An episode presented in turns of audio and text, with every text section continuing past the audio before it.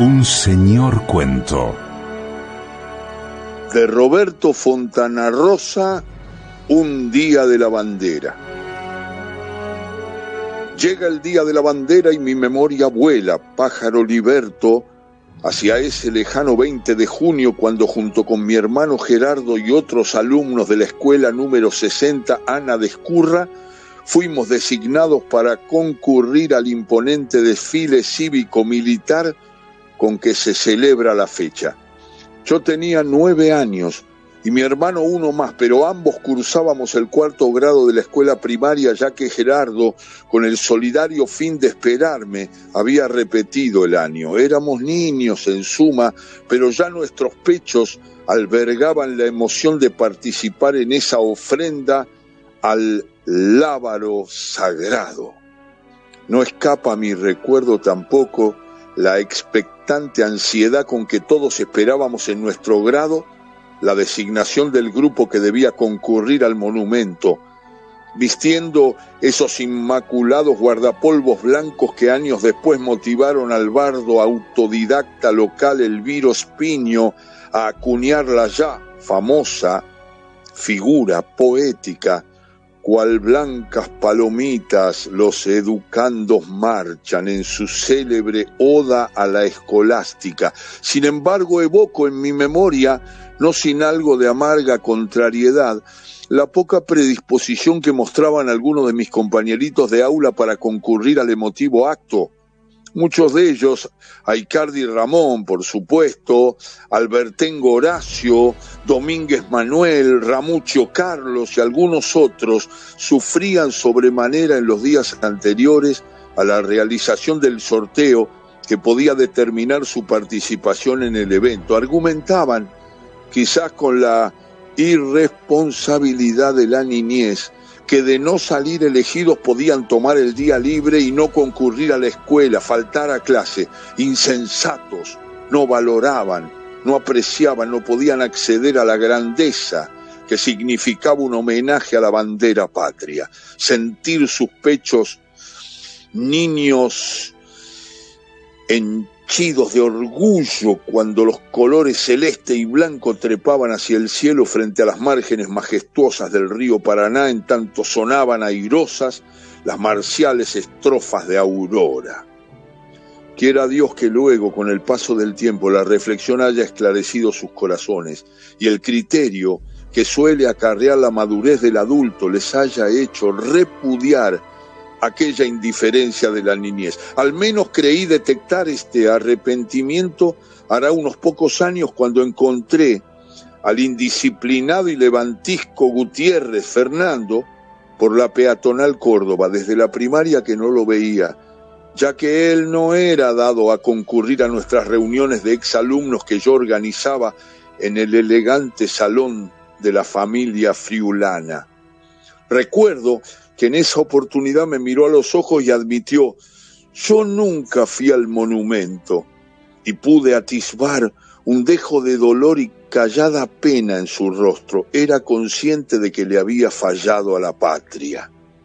No era ese el caso, por cierto, de mi hermano Gerardo, ni el mío. Nosotros hubiésemos pagado por concurrir al acto y hasta llegamos a ofrecernos de voluntarios dando un paso al frente, mientras muchos de nuestros compañeros optaban por ocultarse en el baño cuando la bella señorita Pipino realizaba el sorteo. En tanto mi hermano y yo temblábamos de ansiedad y afán por salir nombrados, aferrados a nuestros pupitres, con la frágil ilusión de los niños. Había alumnos como Maenza Iván, que fingían enfermedades para faltar el día del sorteo y eludir la obligación. Sus propios padres se unían a la estafa adulterando certificados médicos para justificar la falta. No se podía decir lo mismo, justicia es consignarlo, de Sadorsky, Gustavo, cuya precaria salud siempre nos alarmaba. Llegábamos a suspender clases de geografía descriptiva por su tos era un niño endeble, de descoloridos cabellos grises, con piernas escuálidas y pello canijo, que llegaba a la escuela envuelto en bufandas y con hojas de papel de diario bajo el pullover para calentar un tanto su precaria anatomía. Tenía anteojos y hacía figuritas macabras con la plastilina. Sabíamos positivamente que el frío inclemente de junio podía llegar a matar. Pero hay algo que debo reconocer, queridos conciudadanos. Los inviernos de antes no eran como los de ahora. El invierno actual es un remedio de aquellos, una, una burda, eh, una, una caricatura que no registra aquellas heladas, la escarcha sobre los adoquines, el céfiro cortante que nos abofeteaba apenas asomábamos las narices de nuestras casas. Aún recuerdo cómo gemía el viento en los cordeles de nuestro modesto mástil de la bandera cuando salíamos al patio en los recreos y el cielo era una sólida chapa de plomiza oscuridad sobre nuestras cabezas.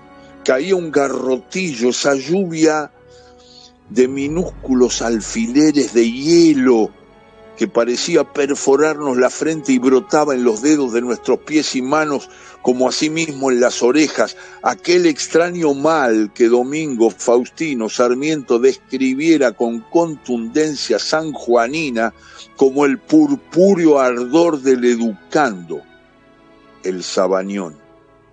Bullente mácula rojiza se aposentaba en nuestras extremidades y la picazón hacía que nos rascáramos hasta exponer a la vista la carne viva.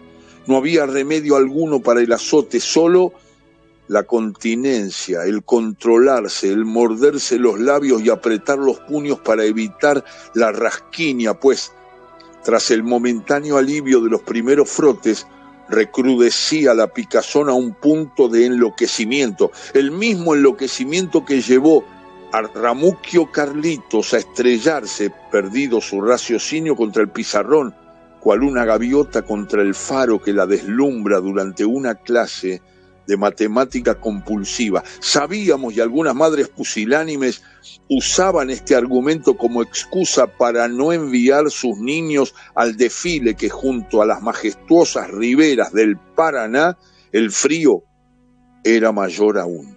Para junio Llegaba siempre de la isla procedente del Cáucaso un viento helado que cortaba las carnes, surcando las mejillas como estiletazos de hielo.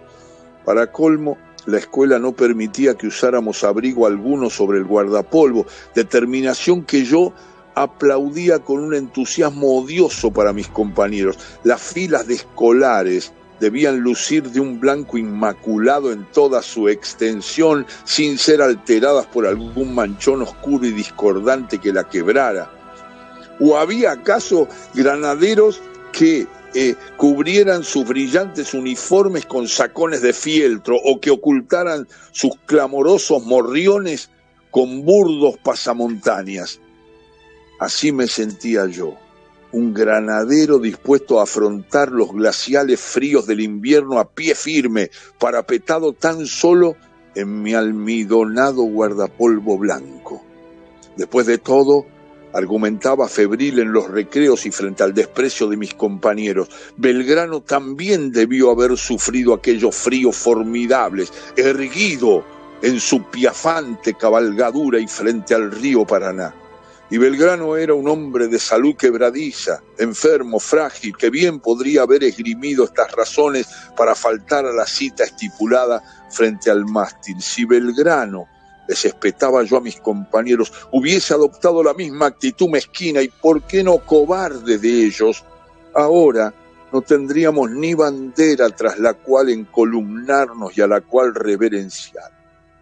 Nos abrazamos largamente con Gerardo salimos elegidos, frente a la fastidiada estupefacción de los demás. Y yo casi no pude dormir aquella noche esperando el momento de partir hacia el bajo. Nos llevaría hasta allí nuestro padre que no hablaba mucho, solo farfullaba una retaíla de sonidos inteligibles mientras se levantaba el cuello de su sobre todo. Creí detectar en sus murmullos alguna referencia hacia el ministro de Educación y otra hacia el director de mi escuela, pero no me animé a preguntarle nada. ya que era una persona reacia a exhibir sus sentimientos. El punto de reunión con los otros chicos de nuestro grado era uno de los flancos del monumento bajo la escultura que evoca a los majestuosos Andes por calle Santa Fe. Salimos de noche, ateridas figuras en una madrugada que tendía a teñirse de un matiz rojizo y el viento que nos flagelaba el rostro como una navaja se filtraba por debajo de mis pantalones cortos, ya que aquellos de hoy, que hoy peinan esas canas, recordarán que los niños no usaban por ese entonces los pantalones largos que se usan ahora.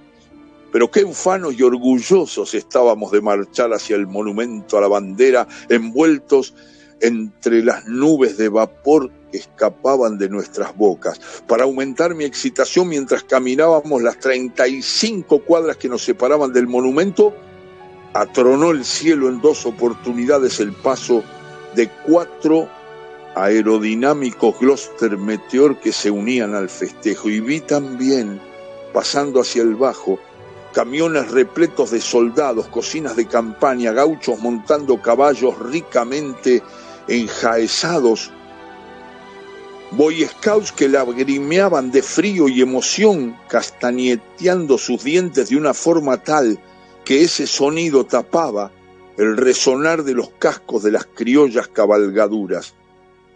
Cuando llegamos al monumento, empezaba a clarear y ya se había reunido allí una multitud. Mi padre nos quitó los guantes, tampoco estaba permitido lucirlos durante la ceremonia. Nos besó a la ligera y se marchó sin más. Al alejarse entre la gente aprecié que por debajo del pantalón le sobresalían un par de centímetros del pijama de franela, pero nadie podía reparar en tan minúsculo detalle. Todos saltábamos y zapateábamos en el lugar procurando recuperar la sensación de la existencia de nuestros miembros que en algunos casos tomaban ya el temido rigor cadavérico. Pero el espectáculo previo al desfile era fantástico. Se amontonaba gente en el palco oficial, caracoleaban los caballos de la policía, los altavoces difundían llamados, consejos, recomendaciones, las bandas militares ensayaban las marchas programadas y nosotros nos encolumnábamos detrás de la maestra Pipino para integrar la larguísima cadena escolar que flanquearía el desfile de los soldados a ambos lados de la avenida. Junto a Gerardo nos dispusimos embelesados a disfrutar del paso de la pequeña delegación de granaderos a caballo, del once de infantería, de los zapadores de montaña, de los tiradores correntinos. Mi padre decía que estos últimos eran muy bravos. Y especialmente de los cuatro tanques Sherman, que cerraban siempre los desfiles y que gimoteaban y crujían como si les doliese algo. A poco de iniciarse el desfile anunciado por las parlantes y recibido con murmullos de ansiedad por la multitud, el viento helado que llegaba del río recrudeció, clavándose más profundamente aún en nuestras carnes como un puñal. Se desató otra vez el garrotillo y las punzadas incisivas de las mínimas agujetas de cristal níveo sobre mi frente producían el efecto de un severo dolor de cabeza. Sabía, sin embargo, que las primeras estrofas de la marcha a la bandera con aquello de aquí está la bandera idolatrada, borrarían de mí todo pesar y me insuflarían el ánimo necesario como para mantenerme gozoso hasta el ansiado paso de los tanques. Advertí entonces que mi hermano Gerardo había incurrido en una de las clásicas picardías de la época, castañeteando los dientes, se agachó y de abajo de una de sus medias tres cuartos sacó una petaca llena de aguardiente calabrés. Gerardo sonreía con sus labios paspados y cortajeados por la temperatura despiadada. Tenía las mejillas, recuerdo, como si las hubiesen raspado con una lija o como si él o como si las hubiese arrastrado por el piso al caerse de una bicicleta. La petaca temblequeaba a sí mismo en sus manos, rígidamente torpes y de color marmóreo. Muchos años después, ya siendo adulto, leí un cuento de Jack London que me hizo recordar aquel momento En el cuento titulado Encender el fuego, un trampero del Ártico, dado el congelamiento, debe mirar sus manos para saber dónde están. Lo mismo nos sucedía a nosotros, pero Gerardo estaba dispuesto a recurrir a su furtiva petaca con aguardiente calabrés para disipar aquella sensación. Recuerdo que dos veces se le cayó la tapa de la petaca, dada la rigidez de sus dedos. Me ofreció un trago antes de tomar él con un movimiento de cabeza y luego de cerciorarse de que la maestra no lo miraba. Me negué. En mi compromiso con la insignia patria consideraba la ayuda artificial del aguardiente como una trampa indigna. Únicamente yo y mi voluntad debíamos afrontar el momento. Solía ponerme a prueba de esa forma como cuando me mordió un perro y solo me permití gritar un día después, ya en la intimidad de mi casa.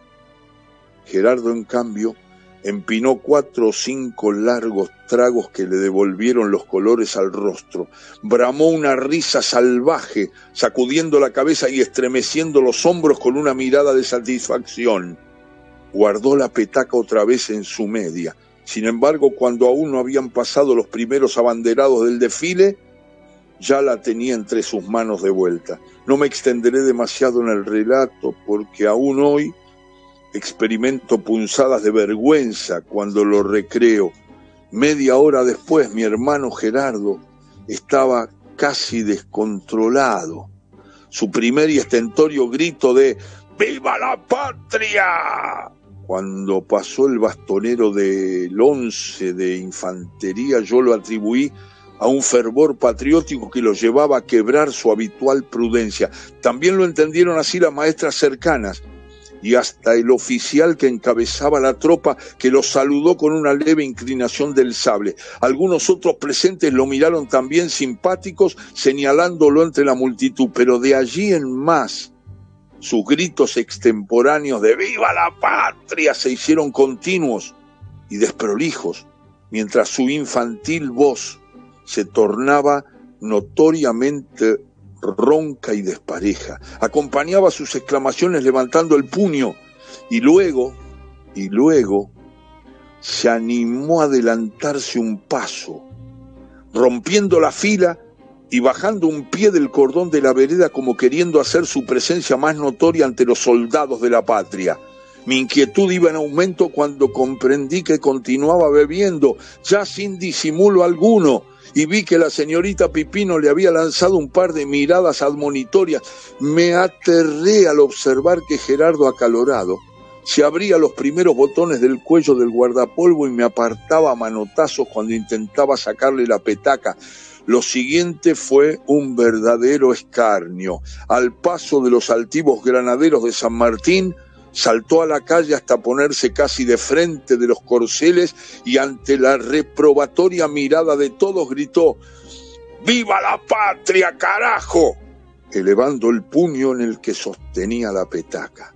Allí entraron en acción la señorita Pipino, la directora Gobato, quienes corrieron hasta él para tomarlo por los brazos. Gerardo, descontrolado, se zafó de ellas, volviendo a subirse a la vereda entre un remolino de tirones y manotazos sin dejar de gritar ¡Viva la patria! Arrancó eufórico unos puñados de césped del suelo y los arrojó al aire. Después tomó un pedazo de ladrillo que encontró en el piso y también lo disparó hacia arriba ante la estupefacción y el revuelo general. Fue entonces cuando la directora, transfigurada por el furor, pudo atraparlo con la ayuda de un policía inmovilizó la cabeza de Gerardo contra su pecho mientras mi hermano se relajaba como dando fin a su resistencia. Fue también el momento en que Gerardo la vomitó. Pienso a la distancia que aquellas celebraciones signaron el futuro de Gerardo y el mío. Gerardo se convirtió en un alcohólico consuetudinario que sigue gritando eufórico, viva la patria en cuanta fiesta familiar tenga la suerte de ser invitado, aunque son cada vez menos frecuentes tales invitaciones. Yo por mi parte, fiel al estremecimiento del frío helado sobre la piel, busqué su permanente compañía.